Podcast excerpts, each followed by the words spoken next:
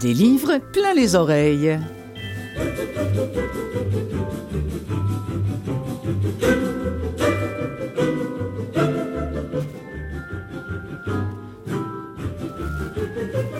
Bonjour, ici Clotilde Sey. Vous m'écoutez peut-être à Canal M, ou encore vous m'écoutez en balado, peut-être, ou peut-être sur CKVL, dont je salue tous les auditeurs. Il y a des jobs moins faciles que d'autres. Il y a des vies moins faciles que d'autres. Et puis il y a des voyages moins faciles que d'autres des voyages cependant nécessaires euh, pour rencontrer ceux qui bossent pas forcément écologiques à défoncer des montagnes, ceux qui ne parlent pas, ceux qui bûchent, ceux qui souvent ne savent pas dire je t'aime. Et quand ceux-là sont les gens de euh, ta propre famille, ton propre père, et qu'on parle là d'une poétesse en devenir, eh bien il faut être drôlement poète pour trouver de la poésie sur ces chantiers-là. Parce que la réalité n'a rien de poétique. La vie y est dure, sans polissage aucun, sans, sans mots gentils, sans confort ni réconfort. Eh bien, la poétesse devenue auteur d'un premier livre, c'est Erika Soucy. Cette histoire, c'est la sienne, celle des siens qu'elle a rencontrés sur ces chantiers immenses, euh, chantiers presque inhumains, ces, ces terres d'hommes forts et en même temps pas si forts que ça, à qui on n'a peut-être pas appris à vivre et à dire merci, mais des hommes qui savent déplacer des fleuves et des montagnes. C'est un livre coup de poing qui s'appelle Les Murailles et c'est une rencontre avec cette jeune auteure dont je vous redonne le nom, Erika Soucy, qui a signé ce bouquin qui bien sûr se retrouve maintenant en audio au catalogue du VV. là, vues et voix livre audio. Alors on est loin, très très loin de la poussière euh, euh, romantique de la manique de Georges Dor. Mais reste que c'est une grande chanson. Connaissez-vous la version de Leonard Cohen?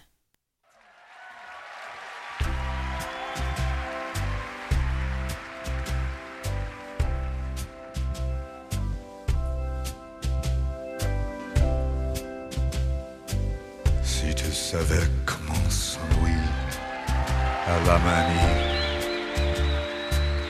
tu m'écœurais bien plus souvent à la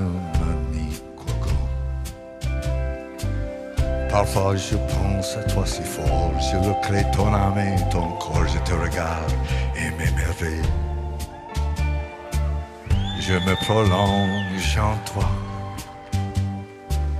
comme le fleuve dans la mer et la fleur dans la baie. Que devienne quand je suis pas là, mon bel amour?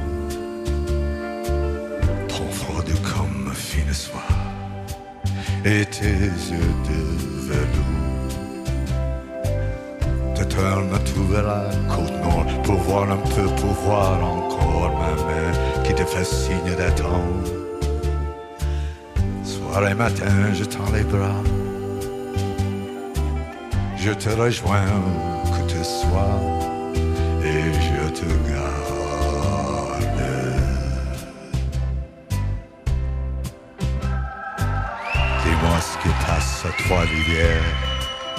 Et à Québec,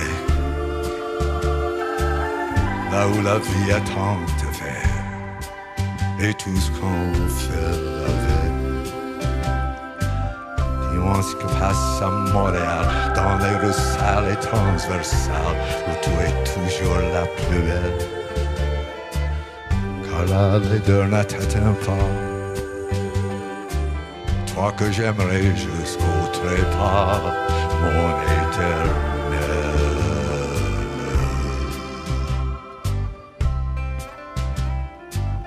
Nous autres on fait les fins à cœur de jour, mais on est tous des bons errants, cloués leurs amours.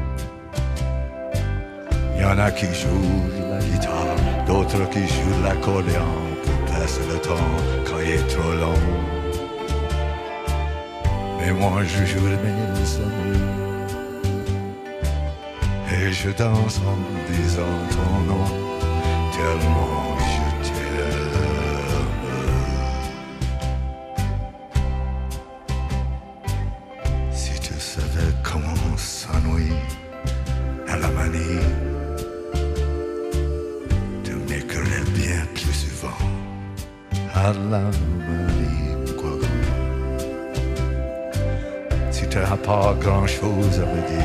écris cent fois les mots je t'aime, ça fera le plus beau des poèmes.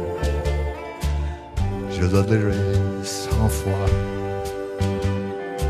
Cent fois, cent fois, c'est pas beaucoup pour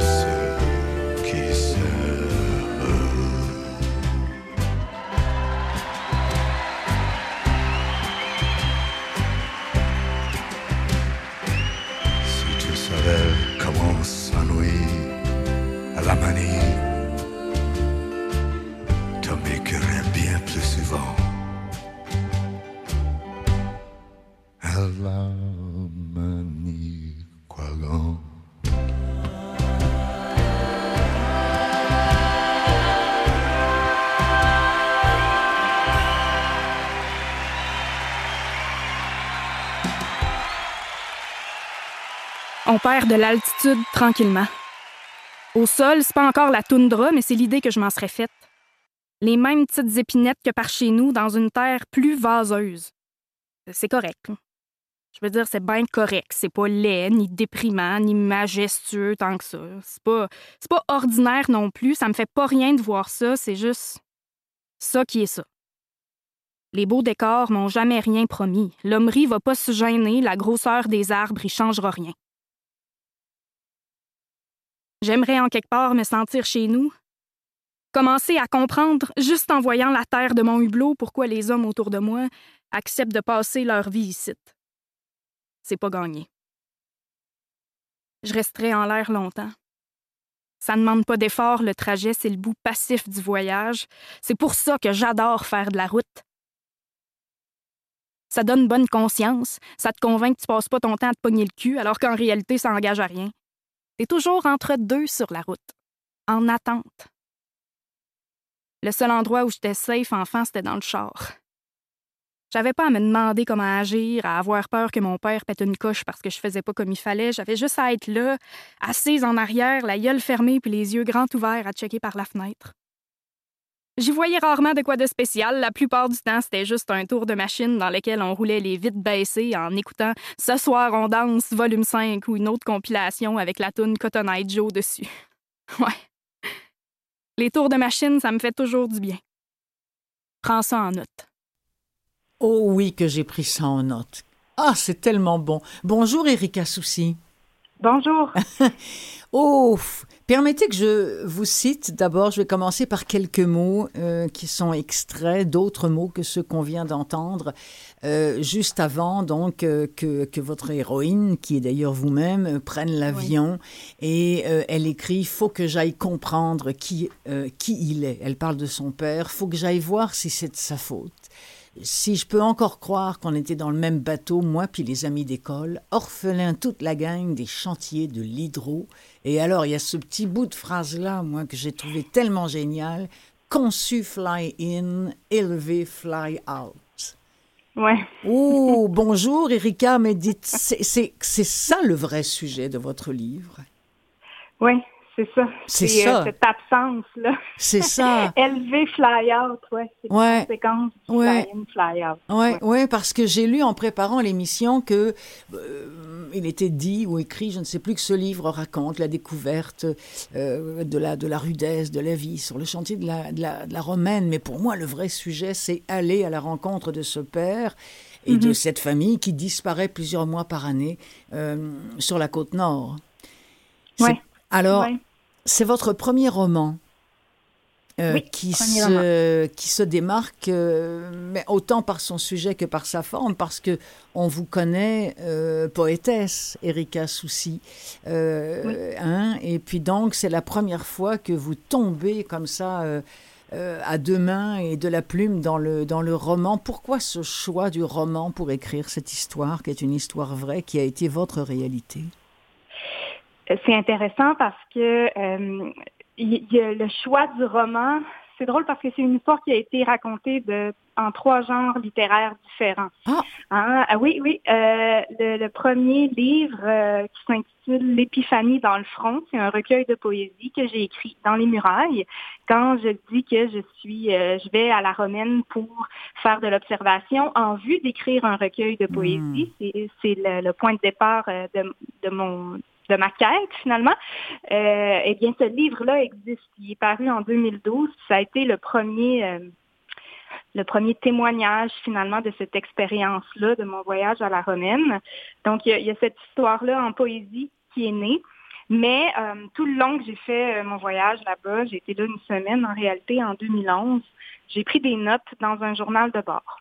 Euh, j'ai vraiment tout écrit et euh, j'ai eu accès à, euh, j'ai eu une incursion euh, assez exhaustive là, dans le milieu de la construction, dans cette réalité-là du fly-in, fly-out, parce que, euh, ben, à la Romaine, il y avait mon père qui était présent, mais il y avait aussi un de mes oncles, euh, mon cousin. Et euh, ces hommes-là avaient tous des positions différentes, si vous voulez, dans la hiérarchie euh, du milieu de la construction. Donc, j'ai pu voir différents éléments. Et euh, ben, en poésie, c'est difficile hein, de, oui. de raconter des anecdotes, des, des trucs dont on a été témoin. Donc, Mhm. je- j'avais ce journal de bord-là et je savais qu'un jour, j'allais écrire un roman avec ça. On a dit roman, mais c'est aussi, c'est surtout un récit. En Un fait, récit. C'est une, c'est une histoire vraie, oui, c'est ça. Donc, j'avais ce désir-là de témoigner euh, tout Mhm. ce dont j'avais été témoin. Mais, euh, excusez-moi de vous interrompre. Vous êtes allé en 2011, dites-vous. Ce livre est sorti euh, imprimerie En 2000. en, en 2000. En 2016, En euh, Les 2000, Murailles est d'accord. en 2016, euh, mais mon recueil de poésie est paru avant le roman, donc en 2012, euh, qui Et- s'appelle L'épiphanie dans le front. Et vous n'étiez jamais retourné avant de, de rédiger, avant de colliger tout ce que vous aviez euh, pris en note là, dans cette espèce de petit journal et euh, vous. Euh, à la romaine, non. Je suis pas retournée à la romaine avant de faire paraître le roman. Cela dit, j'ai fait des groupes de consultation avec des travailleurs et travailleuses qui avaient vécu le fly-in, fly-out. Hmm. Donc, des gens qui travaillaient sur la construction, mais aussi dans l'industrie du pétrole, euh, des, gens- des gens célibataires, euh, d'autres euh, des, des mères ou des pères de famille qui quittaient vraiment qui laissaient leurs enfants à la maison, un peu comme moi j'ai vécu finalement Oui. euh, par rapport à mon père. Et euh, je lisais mon, mon manuscrit euh, des murailles en chantier, mon manuscrit non terminé, je le Ah. lisais à voix haute à ces groupes-là et je recueillais leurs impressions. Donc, ça me permettait de valider Wow. plein de choses, de valider mes observations par rapport notamment à la hiérarchie syndicale, Mm. par exemple, Oui, oui, oui. ou euh, tu sais, aux termes utilisés. Euh, et ça me permettait de valider aussi, euh, euh, ben, voici mes impressions, voici ce que j'ai ressenti sur le terrain. Est-ce que j'ai eu raison de Ouais. ressentir ça? Évidemment, bon, la, la plupart du temps, c'était oui. Euh, et il y a eu un travail très précis sur la forme, vous l'avez dit tout à Oui. l'heure, donc la langue dans les murailles oui, qui est une langue orale. C'est écrit Oui. comme on parle. Oui, absolument. Et, et, Et et, je et c'est tellement bien lu d'ailleurs parce que, écoutez, euh, moi qui suis d'origine française, hein, vous l'entendez, mais je suis là Oui. depuis, depuis très longtemps, mais euh, j'ai- tellement euh, euh, adhéré à ce, à ce langage-là et la façon dont vous le lisez, c'est exactement comme si vous l'improvisiez au micro, comme si ça n'était pas écrit. Et c'est vraiment... Waouh! Je, je me Est-ce que c'est l'accent typique de la côte nord? Oui, qui est écrit, oui, oui, tout à Oui. fait. Euh, les expressions, l'accent, c'est sûr qu'en plus, dans le livre audio, euh, euh, j'ai fait un effort là, de, de, de- j'ai- fait ressortir mon accent d'enfance. Je me suis amusée. Euh, oui, les expressions, les structures de phrases, euh, oui, tout est là. Et puis, c'est comme une subtilité qui est difficile à, à décrire. Tu sais, si vous me demandiez, ouais, mais c'est quoi l'accent de la Côte-Nord précisément? Puis moi, j'ai en plus, j'ai l'accent de la Haute-Côte-Nord, donc quelqu'un qui vient de la Basse-Côte-Nord, puis j'en parle même dans les murailles, là. Le- Ouais. L'accent caïen n'a rien à voir avec le mien. La Côte-Nord, c'est immense, donc on- il y a plusieurs Côtes-Nord dans la Côte-Nord. Euh, c'est difficile à décrire. Oui, oui. Mais bon, je suis allée d'instinct et c'était une question de quand, quand je validais cette langue-là avec les groupes, c'était aussi une façon de, de ben, une question de respect parce que je- j'allais pas parler d'une réalité qui est oui la mienne, mais en même temps pas la mienne, plus celle de mon père, euh, dans une langue qui allait le prendre euh, un peu de haut, tu sais, en Mhm. français normatif. Pour moi, ça allait pas parce Non, que j'avais envie qu'ils se reconnaissent là-dedans, tu sais. Bien sûr, bien sûr, bien sûr. Je vous propose qu'on entende un autre extrait hein, de, de ce livre Les Murailles que, que vous avez euh, écrit, euh, Erika Soucy. Euh, et là, on va avoir l'occasion d'entendre une autre voix euh, que la vôtre aussi. On, on s'en Oui. reparle juste après. Je n'ai pas retenu la couleur de ses yeux. On fait un détour par le chantier avant de filer au campement. Martin veut voir comment ça avance. En route, il me parle de Longue-Rive, le village à côté de chez nous. C'est là qu'il vit, c'est de là qu'il vient. Toute sa vie, il est resté là. Dans une maison du côté du fleuve avec un sous-sol qui prenait l'eau durant les grandes marées. Il a juste switché de bord de la 138 quand il s'est à côté. Toute sa vie, Longue-Rive. Je sais pas si tu sais, mais naître à Longue-Rive puis prévoir y mourir, c'est déprimant en vierge. T'auras beau me parler des paysages, moi te répondre qu'on les remarque pas. T'es un petit gars, toi? Ouais. Quel âge? Un an, demain, Il se rend pas compte que t'es pas là. je sais pas. J'espère. Mon plus jeune a deux mois. Lui, euh, c'est pas pire, à la limite. euh, c'est même pas ch'ki. J'ai pris mes cinq semaines de parental, puis euh, je suis remonté tout de suite. Ça fait 20 jours que je suis ici. Tu fatigues-tu d'être loin? À cause. Toi, tu fatigues? Je pense, ouais. Ah. Moi, euh, je suis pas un ennuyeux. Ma blonde est au courant. Quand je te cite, je te cite. Quand j'étais à la mer, j'étais à la mer. Mais euh, mes deux plus vieux, euh, ils ont 4 petits ans, hein, fait que euh, ils comprennent pas ça. Quand j'ai appelé à la maison avant hier, tout ce qu'ils m'ont demandé, c'est quand est-ce que je revenais? J'ai beau leur dire n'importe quoi. L'ennui, c'est pareil. Toi, quand t'étais petit puis que ton père partait, t'ennuyais-tu de lui? Ah, c'est sûr. Quand t'es jeune, tu comprends pas. Mais vient un jour où tu passes les runs toi ici. Fait que là, tu comprends un peu plus. J'espérais que Martin m'avoue que c'était jamais formalisé de l'absence de son père. Je me serais sentie dans le game. Enfant, je voyais mes amis se morfondre sans bon sens quand venait le temps du départ, puis moi, ben, je me disais que j'étais pas normale. Oh là là là là, c'est d'une force. Vous savez aussi comment je sais, moi, comment je mesure la force d'un bouquin et, et d'un livre audio aussi, de la façon dont, dont tu les lis. Il est lu. C'est la façon dont euh, mon camarade technicien de l'autre côté de la vitre, qui lui n'avait encore rien entendu de tout ça, découvre cet univers-là. Et quand je le vois secouer la tête, fermer les yeux et réagir, et je fais oui, ben j'avais raison. C'est très très très très bon, vraiment. Euh, bon, c'est sûr que si on présentait ça en France, malheureusement, il y en a la plus d'un qui comprendrait pas un mot de ce qui se dit. C'est là où je suis contente d'être là depuis si longtemps et si longtemps. Ces personnages-là, bon là, euh, est-ce que c'est la voix de Philippe Cousineau ou celle de Gabriel Cloutier-Tremblay qu'on a entendu là? Parce que ce sont Gabriel, Gabriel. C'est vraiment fantastique aussi la, la façon euh, euh, qui- dont il s'est approprié ces, ces mots-là quand il vous demande mais toi est-ce que tu un petit? Puis puis Est-ce euh, que je peux me permettre quelque chose, Oui. une intervention là-dessus? Ben, c'est parce qu'en fait, j'ai adapté le texte du roman au théâtre. ah Donc, quand je disais tout à l'heure trois genres littéraires, le troisième Ah! genre, c'est l'écriture dramatique, parce que j'ai une formation euh, de comédienne au conservatoire. Puis, euh, c'est ça, j'ai créé une pièce à partir du roman. Et Gabriel et Philippe euh, étaient des comédiens dans la création de la Ah! pièce. Donc, pour eux, de- de- d'avoir le projet du livre audio, ben, c'est un beau cadeau, puis ça leur permettait de, de poursuivre l'expérience. Donc, il y avait déjà un travail de la langue qui avait été fait avec eux.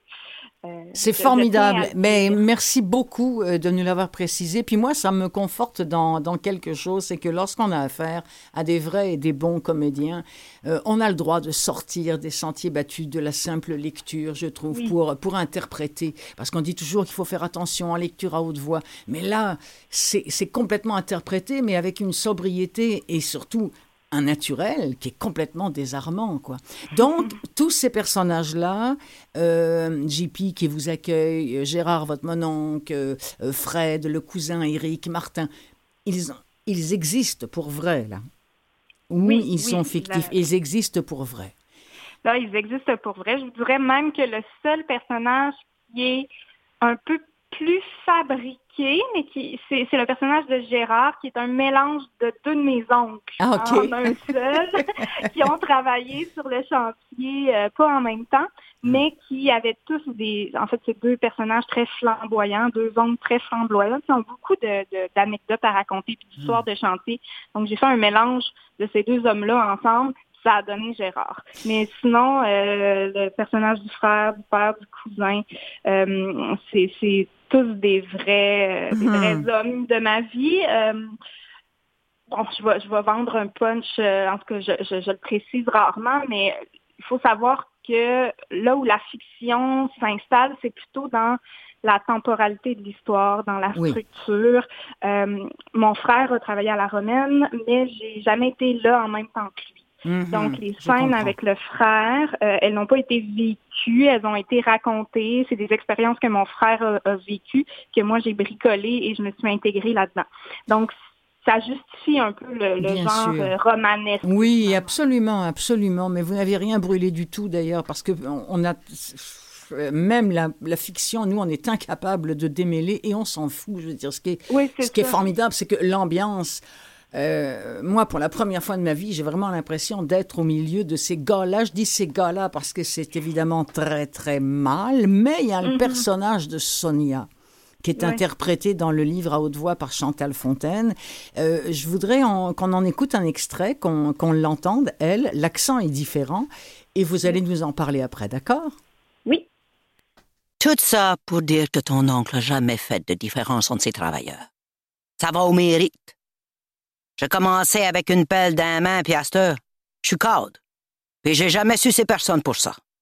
Ton oncle Gérard m'a fait confiance parce que je travaillais comme du monde. C'est sûr que t'en as des caves qui pensent qu'une femme, ça n'a pas d'affaires sur un chantier. Mais d'habitude, ces gars-là, ils restent pas longtemps. Il y en a d'autres pour nous baquer. Il y a trois semaines, quand Sylvie Desraspes est allée dire à l'Assemblée nationale que quand t'es une femme, il faut que tu couches pour travailler en construction, Sonia a été la première à monter au front pour réfuter. Elle a organisé une conférence de presse à Havre-Saint-Pierre. Une douzaine de travailleuses ont pris la parole. Les journaux locaux se sont présentés, mais la TV s'en est foutue. Rien à voir avec la fois où les 791 ont répondu à l'émission Enquête. J'aimerais ça, pouvoir convaincre le monde. Le faire comprendre que nos gars, c'est loin d'être des bandits. Que c'est souvent juste des pères de famille qui veulent gagner le vie. Y a rien de dangereux pour une femme d'être ici. Mais tu sais, moi, à TV, c'est sûr que j'ai un drôle d'accent puis qu'il y en a une gang qui remarque rien que ça. Des fois, j'ai l'impression que t'es obligé d'être cravaté pour que le monde t'écoute. Cravaté, je le sais pas, mais sans scandale à compter, c'est sûr que tu deviens moins intéressante. Les scandales, c'est pas sur les chantiers qui se cachent. C'est d'un village, puis d'un cours de nos écoles, mais ça, personne n'en parle. Qu'est-ce que tu veux dire? Sonia fixe la route. On dirait qu'elle cherche la bonne façon de dire quelque chose d'important. Au bout d'un temps, elle soupire puis me lance. Penses-tu que c'est bon que j'aille eu hâte aux 16 ans de mon garçon pour qu'il lâche le secondaire? Qu'est-ce qu'il y avait d'autre que la construction? Tout le monde fait ça dans le bout. Mais justement, avec des études, il y aurait pu... Pour s'en aille travailler en ville? C'est comme ça que nos régions meurent, fille. Oh. C'est encore une fois, parce qu'il y a tellement de choses qui sont dites euh, dans ce mhm. dialogue-là. Euh, sur, la, sur, sur la désertion euh, des jeunes, entre autres, des, des, des, campagnes et des régions, sur ah là là là là. Puis alors, elle, donc, cet accent-là, parce que moi, je me suis dit, mais c'est quoi cet accent? Ça n'a plus rien à voir. Mais vous, vous me dites ce que c'est dans le texte. Vous dites, on croirait entendre un texan imiter un gaspésien. Ah ben, j'ai dit, c'est ça.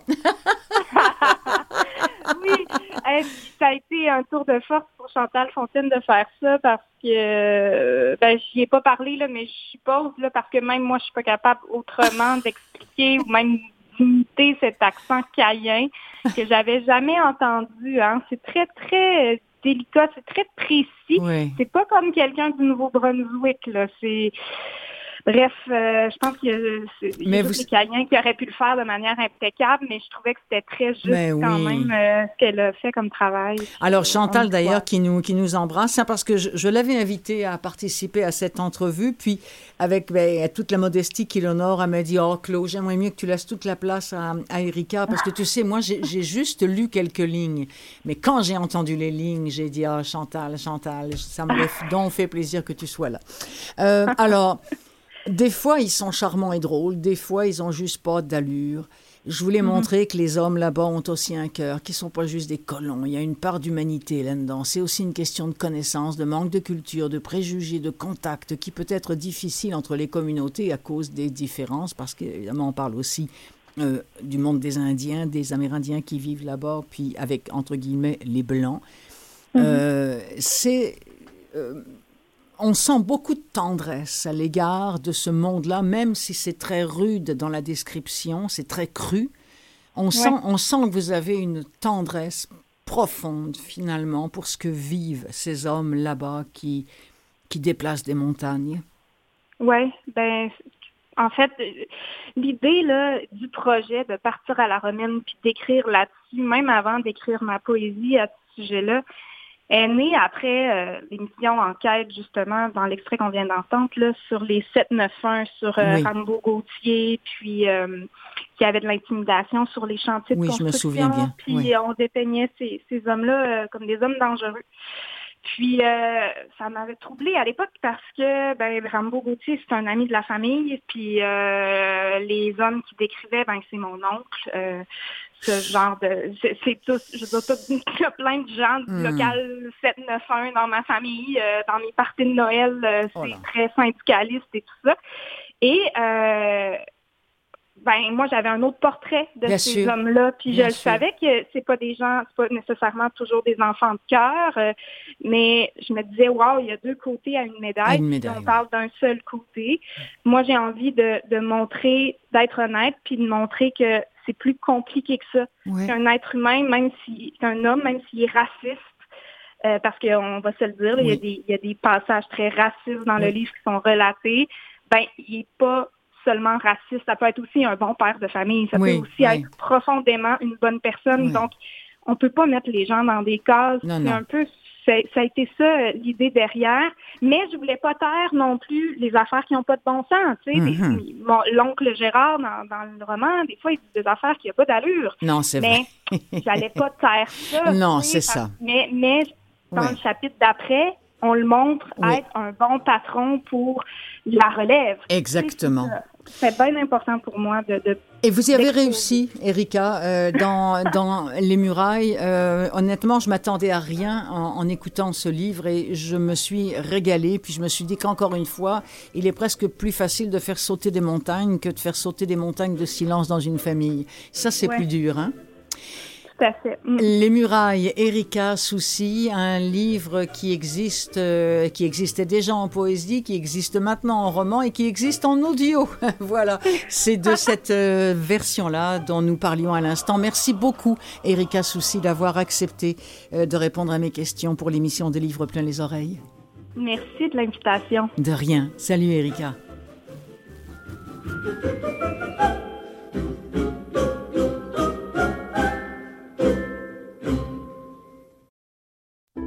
Des livres plein les oreilles, seconde partie.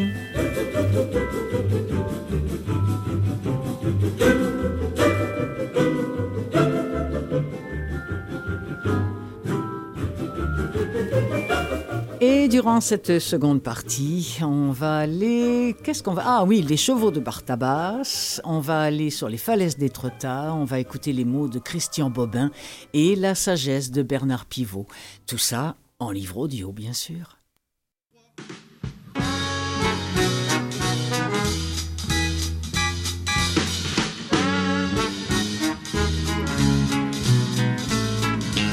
J'ai eu envie de faire en m'amusant une petite chanson à propos d'un monsieur qui vient souvent dans notre maison. Il s'agit pas du facteur du plombier, d'un représentant casse-pied. Il rend intelligent même les plus sots. Oh merde. Un homme illustre disait des Français, ce sont tous des veaux. On a depuis fait de nombreux essais pour changer de peau. Mais c'est pas avec le loto Dallas que nos cellules se décrassent. Un homme est venu rehausser le niveau. Bon, dis donc, ils sont bons, hein. La ménagère qui n'avait lu avant que la recette du cake a pris bouleversé que Chateaubriand n'était pas qu'un steak. Son époux n'ayant lu que des cantates sur les boîtes de camembert se mit soudain à citer Roland Barthes, Nietzsche et la bruyère. Le vendredi, les Français rentrent chez eux, bâclant leur dîner. Quelques sardines, un yaourt ou des œufs devant la télé, où la nourriture audiovisuelle sera d'abord spirituelle, car un seul homme à ce moment prévaut.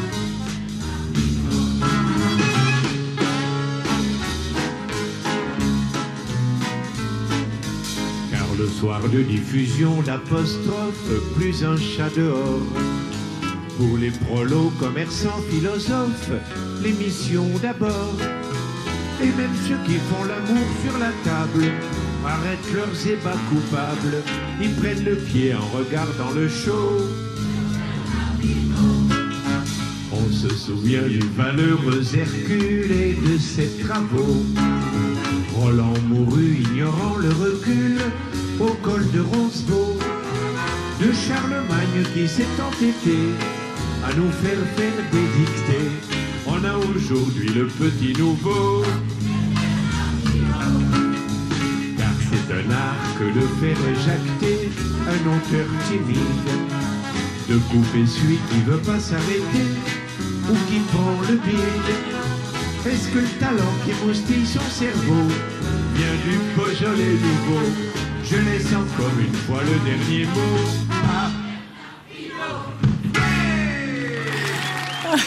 Bon, c'est vrai que le son était pas euh, terrible, terrible. Ça, c'était une chanson euh, de Pierre Perret enregistrée en public, vous l'aurez compris, et qui louangeait euh, ce ce fichu Bernard Pivot qui qui effectivement a mis à l'époque dans la francophonie euh, qui a mis le feu littéralement euh, au livre euh, en, en, amenant des gens qui n'avaient jamais ouvert un bouquin à le faire. D'ailleurs, c'était Georges Semprin qui a, qui a dit que le, succès d'Apostrophe s'expliquait par le fait que Pivot n'avait jamais fait un d'études supérieures. C'était même carrément, d'ailleurs, il l'a il dit lui-même souvent, c'était carrément un cancre. Mais que du coup, ben, il, avait, une très grande fraîcheur, une très grande curiosité lorsqu'il avait euh, devant lui ben, tous ces plus grands, euh, tous ces plus grands auteurs, toutes ces plus grandes autrices euh, que la francophonie compte en son sein. D'ailleurs, il disait, Pivot, il dit toujours, parce qu'il est encore avec nous, cette émission ne sera diffusée que dans trois ou quatre semaines. Non, non, là, je vais me croiser les doigts parce que ça m'est déjà arrivé une fois de faire une bourde. En tout cas, non, non, il est là. Euh, 82 ans, euh, le père Pivot. Euh, il a déjà déclaré En réalité, mes études supérieures, je les ai faites chaque semaine en préparant mes émissions et chaque vendredi, j'ai passé un examen. Et là, on se pose la question euh, où a-t-il puisé cette force de caractère qui lui a permis de lire tous ses livres, du premier au dernier mot, en moyenne, tenez-vous bien, 10 heures par jour. Ce type-là lisait toujours campé sur une chaise ou un fauteuil volontairement raide, parce que sinon il s'endormait le bonhomme. Alors il a toujours fait ça, euh, assis comme ça sur une chaise, au détriment de sa propre famille, ça aussi, il le dit, euh, que s'il a, un regret dans sa vie, c'est malheureusement eh d'avoir négligé peut-être... Euh, entre autres ces deux filles euh, euh, bah, qu'il a quasiment pas vu grandir, alors qu'il a vu euh, grandir et croître le succès de bien des auteurs qu'il a, accueillis. Alors là, il, se raconte. Pivot, il raconte son, grand âge à sa façon, avec curiosité, lucidité et humour. Nous dit-on sur le site de Audiolib, je pense, c'est eux qui ont, qui ont sorti cette. Oui, c'est ça Et on nous dit aussi qu'avec une malice sans pareil, il compte les petits tracas et les vrais bonheurs du grand âge. Euh, ces personnages hauts en couleur sont merveilleusement interprétés. Vous allez l'entendre par Jean-Michel Ribes, dont la fantaisie coutumière s'accorde à la plume de l'auteur. Alors voici un extrait euh, de ce livre, est-ce que j'ai dit son nom, qui s'appelle Mais la vie continue, de M. Bernard Pivot, lu par Jean-Michel Ribes. Ma dernière visite à mon généraliste m'a réservé une surprise désagréable. Comme d'habitude, il m'a demandé de monter sur sa balance. 85 kilos. Mon poids varie peu, dis-je en remettant mon pantalon. Je le surveille. Pour un mètre 80, c'est plutôt bien, non? C'est honorable, dit le médecin. Veuillez maintenant vous placer sous la toise. Tenez-vous bien droit, la tête contre le montant, le menton relevé. Voyons, voyons. Un mètre soixante-dix-huit. Non, 1,80. 1,78. Vous vous êtes tassé, cher monsieur. C'est normal. En vieillissant, le corps s'affaisse et perd quelques centimètres. Rien de grave. Deux centimètres en moins, ce n'est pas le bout du monde. Mais si, fichu docteur, c'est le bout du monde. J'en ai toujours été fier de mon mètre 80. Quand on me demande combien je mesure quand la conversation roule sur les questions de taille, j'avance mon mètre 80 avec autorité d'un ton viril. Pour moi, les grands, c'est à partir de 180 cm, les petits en dessous. Je suis juste à la frontière, du bon côté. Avec deux centimètres en moins, je bascule du côté des petits. Comme Octo. Il doit bien faire son mètre soixante-dix. Moins peut-être. Il a dû se tasser lui aussi. Il faudra que je lui demande. Il y a plus de soixante ans, au conseil de révision, j'étais évidemment passé sous la toise, à poil, bien droit.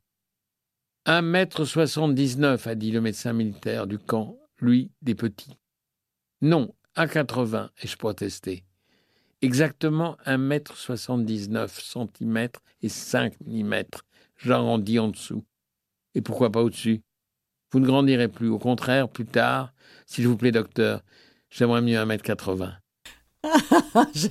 J'imagine tellement pivot en train d'avoir ce genre de discussion. Ah, mais non, monsieur, je fais 1m80, pas 1m79.5. Jean-Michel Ribes, oh, il n'est pas, il pas tout jeune non plus maintenant, hein, monsieur, monsieur Ribes, c'est ce qu'on vient d'entendre, euh, comédien, metteur en scène euh, français. Alors voilà, donc euh, si vous, comme moi, comme des milliers, des millions d'autres personnes, vous avez suivi Apostrophe avec assiduité, peut-être aimerez-vous vous replonger dans ce livre, cette biographie signée Bernard Pivot, qui s'intitule, je vous le rappelle, Mais la vie continue.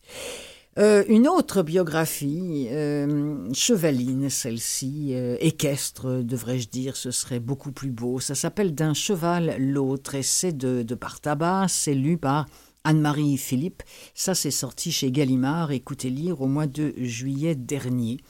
Bartabas, qui était Bartabas Qui est Bartabas Un écuyer d'exception, un pionnier d'une expression vraiment inédite conjuguant art équestre, musique, danse et comédie. Euh, ce qu'on fait ici, par exemple, euh, avec, avec Cavalia, tout ça, c'est né directement du travail de Bartabas en Europe. Il y a dans son regard, peut-on lire sur le site de Gallimard, il y a dans son regard de la compassion celle des chevaux qui voient les pauvres hommes aller d'une comédie à l'autre. Alors les chevaux, ils s'appellent notamment Zingaro, Chaparro, Lautrec, le Caravage. Euh, l'un d'entre eux fut sauvé in extremis de l'abattoir, un autre a été légué par un torero en déroute, un autre encore a été racheté pour une poignée de pesetas à un maquignon véreux. Ces chevaux ont marqué la vie de Bartabas, célèbre fondateur du théâtre Zingaro. Et c'est grâce à leur complicité naturelle, peut-on lire encore sur le site de Gallimard, qu'il est devenu un écuyer d'exception réalisant des prouesses qu'aucun artiste n'avait accompli avant lui. Avec ce livre poignant, Bartabas nous entraîne dans les coulisses de ses spectacles et offre à ses compagnons de route leur plus beau tour de piste. C'est lu par Anne-Marie Philippe qui s'empare avec brio de ce texte brillant et vibrant et nous entraîne dans une équipée envoûtante, ponctuée avec force d'ailleurs par quelques mots de Bartabas que malheureusement nous n'avons pas sur l'extrait qui va suivre.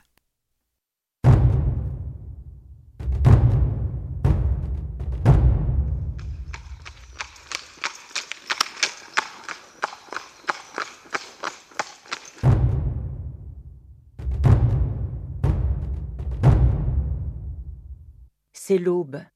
Enfin. Dans le Barn, Je les entends tout autour.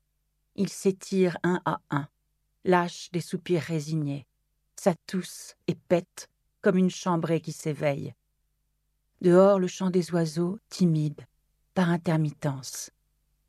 Il est allongé là, nu sur les copeaux, tout éteint, sa tête sur mes genoux, mes doigts sans vie sur son chanfrein, et son œil qui ne me voit plus. Il est parti. Encore un parti. Ils sont tous partis. Comme on s'endort, sans peur. Et moi je reste. Encore un peu et je m'en irai, et la mémoire avec. Allez, il faut dire, les dire, tous. Les dire pour que le temps n'avale pas leur nom. En découdre avec ma mémoire, réveiller ce champ de bataille, ce charnier que les jours absorbent. Je dois les faire revenir en moi, revivre seul à seul, pas à pas ce que nous avons vécu, pour qu'ils se dressent à nouveau, qu'ils dansent encore un peu. Un carrousel des morts vivants. Le dernier tour de piste. Musique. Lumière.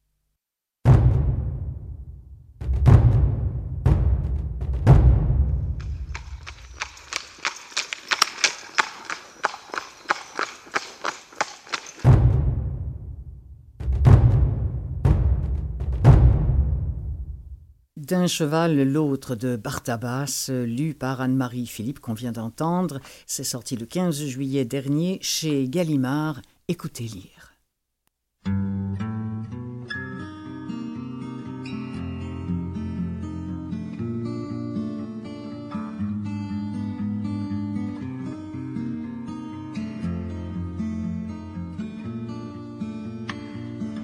Non, je pas besoin de sept ans de réflexion, nul besoin de réponse à mes questions.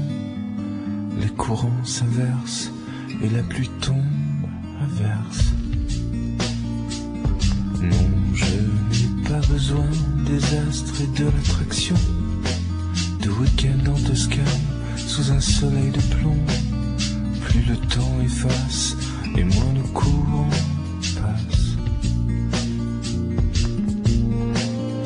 Puisque l'amour c'est du chinois, puisqu'on perd son latin chaque fois, je file à l'anglaise sur les falaises d'être Puisque l'amour c'est du violon, au risque de passer pour un con,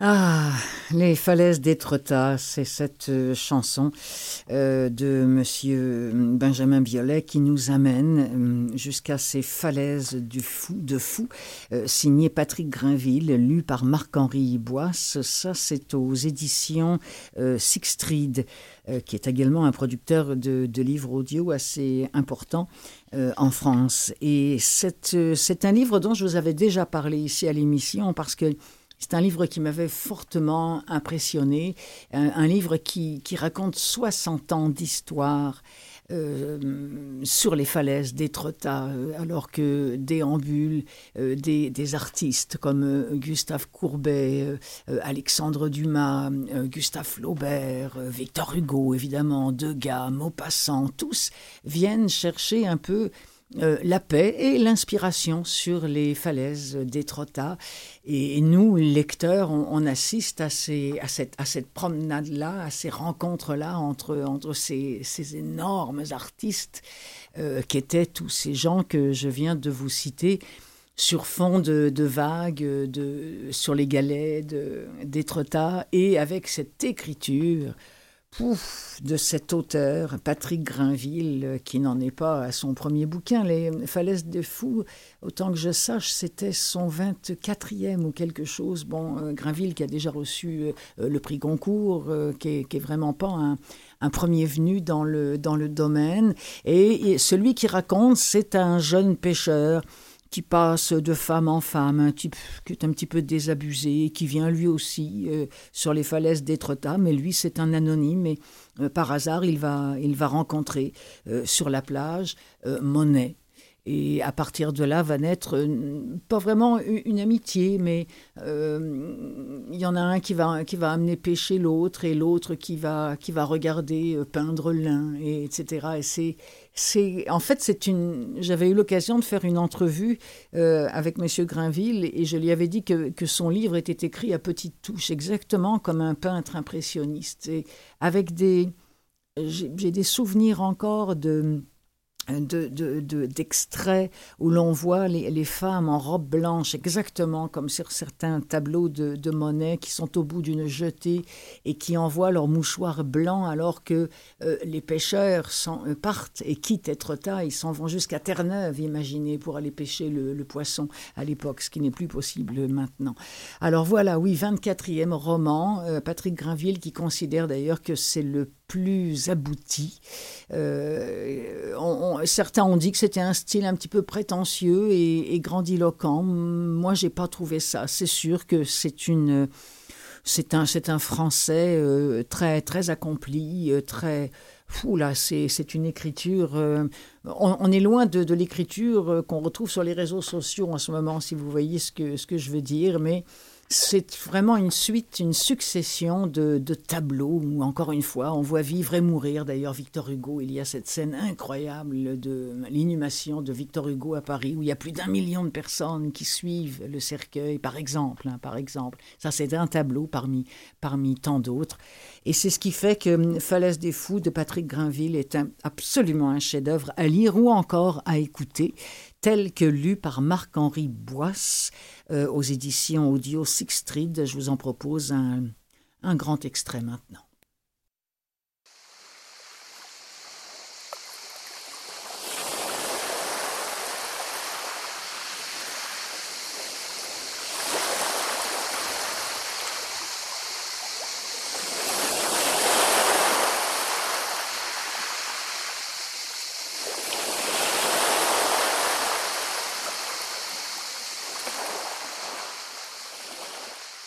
Jadis, j'ai embarqué sur la mer un jeune homme qui devint éternel. J'ai dû d'abord apercevoir Claude Monet aux extrémités de la grève, au pied de la falaise d'Aval. Mais ce n'était pas le premier peintre que je voyais hanter Étretat. Pour les pêcheurs affrontés aux violents labeurs de la mer, ces artistes étaient des originaux, bohèmes ou rentiers, qu'ils considéraient avec un léger dédain. Emportés dans le cycle tumultueux des marées, des courses et des combats du large, ils ne prêtaient guère attention au tableau. Ce qui peut-être a attiré notre curiosité dans le cas de Monet, en cet hiver 1868, c'est son acharnement quotidien. Quel que fut le temps. Il passait des heures et des jours devant son chevalet, tôt le matin, tard le soir, aux prises avec cette activité que beaucoup trouvaient superflue. Les hommes partaient en mer, il était là. Il déchargeait le poisson, entouré d'essaims de femmes et de gosses, il était encore là. Éloigné au pied des escarpements grandioses, l'œil rivé sur la pierre ou sur la mer, têtu, obsédé, absurde. Mais je ne le regardais vraiment que le jour où il m'aborda. Il avait sans doute observé que mes habitudes ne concordaient pas avec les contraintes et les horaires des authentiques travailleurs de la mer. Mon cas était particulier. Les pêcheurs m'avaient aidé à faire dévaler mon bateau jusqu'aux vagues. Me voyant dresser le mât et hisser la voile, Monet me demanda de l'emmener. Un petit orage couleur de bronze comme un gong naissait au-dessus du cap d'Antifère. Je prévins Monet du risque d'un coup de vent et de grêle. Il était emmitouflé dans deux paletots et portait un cache-nez.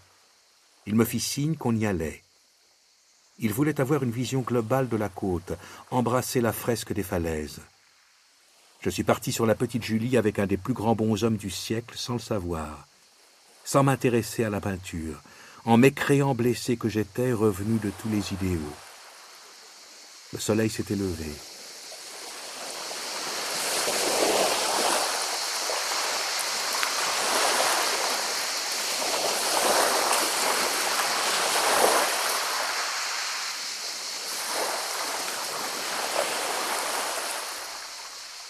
C'est magnifique, hein je vous l'avais dit. Vous l'avais dit. Falaise des fous de Patrick Grinville, lu par Marc-Henri Boisse, 600 pages de bonheur euh, normand et culturel.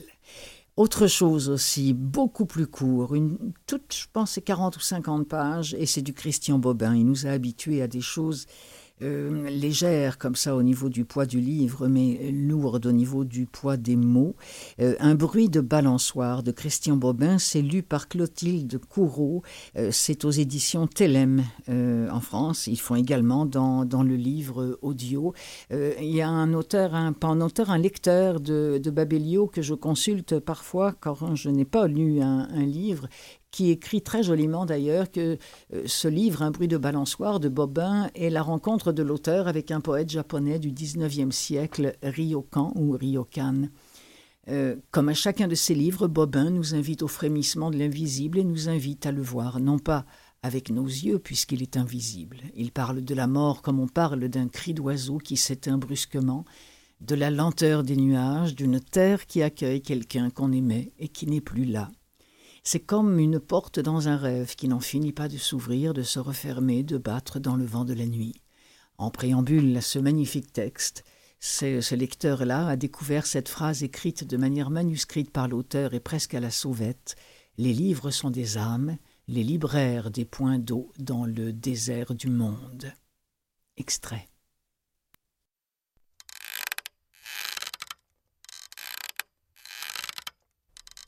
Ils sont partout sauf en eux, ces gens qui font le tour du monde. Le plus long voyage que j'ai fait, c'était dans les yeux d'un chat. Les bêtes sont des anges. Leur silence est proche de celui des livres. Leur silence est de l'encre. Ils portent une tunique de papier, une ceinture d'encre. Il entre dans notre cœur et il parle, de l'intérieur de nous, sans mots. Les livres qui n'ont pas cette grâce ne sont que marchandises, pesanteur et poison. Les livres anges, les livres animaux s'endorment une joue plaquée contre la paroi intérieure de notre cœur. L'enfant Ryokan passait tant de temps à lire que pour se moquer de lui, les villageois l'appelaient lampe allumée en plein jour. J'ai passé mes années de jeune homme à lire, allongé sur un lit comme sur la planche savonnée où on couche les marins morts, prêts à glisser aux abîmes. Les plus grands voyageurs, et peut-être les seuls, ce sont les morts. Je suis allé porter des primes verts à ma mère, mais sa tombe était vide. Je l'ai su en me relevant, après avoir posé les fleurs contre la dalle, à l'abri du vent. Il y a quelqu'un en moi qui sait où et quand je dois aller. Derrière ces réticences, un trésor.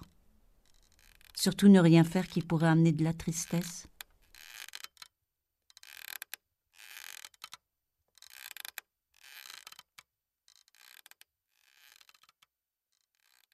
La voix de Clotilde Courreau, comédienne, euh, lisant les mots de Christian Bobin, un bruit de balançoire. Je m'en voudrais de ne pas citer au moins le surnom euh, du, lecteur qui a euh, si bien décrit cette œuvre, ce, nouvel opus de Christian Bobin. Il s'appelle Bernie, du moins il signe Bernie, B-E-R-N-I, dans, dans Babelio.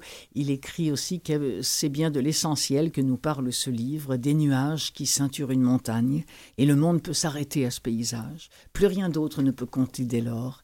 Les nuages sont des chefs-d'œuvre. Il devrait écrire, ce monsieur. Il écrit très très bien aussi.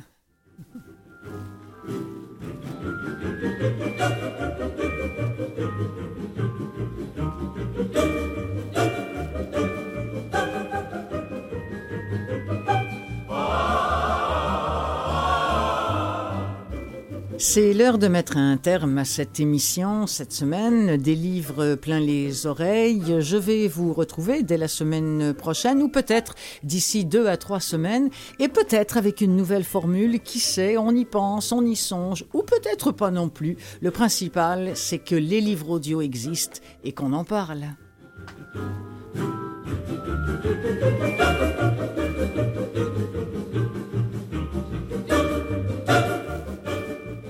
Je vous remercie beaucoup d'avoir été là. Je vous rappelle que je suis Clotilde Sey, que ça me fait toujours grand plaisir de réaliser et d'animer pour vous cette émission-là, fortement, très fortement appuyée, épaulée euh, par l'ami Jean-Sébastien La Liberté en régie. Je voudrais remercier mon invité du jour, en première partie, l'excellente Erika Soucy, qui nous a donné son premier roman, Les Murailles, disponible en livre audio à VVLA.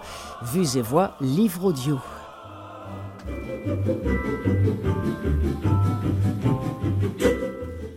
À la semaine prochaine Point d'interrogation.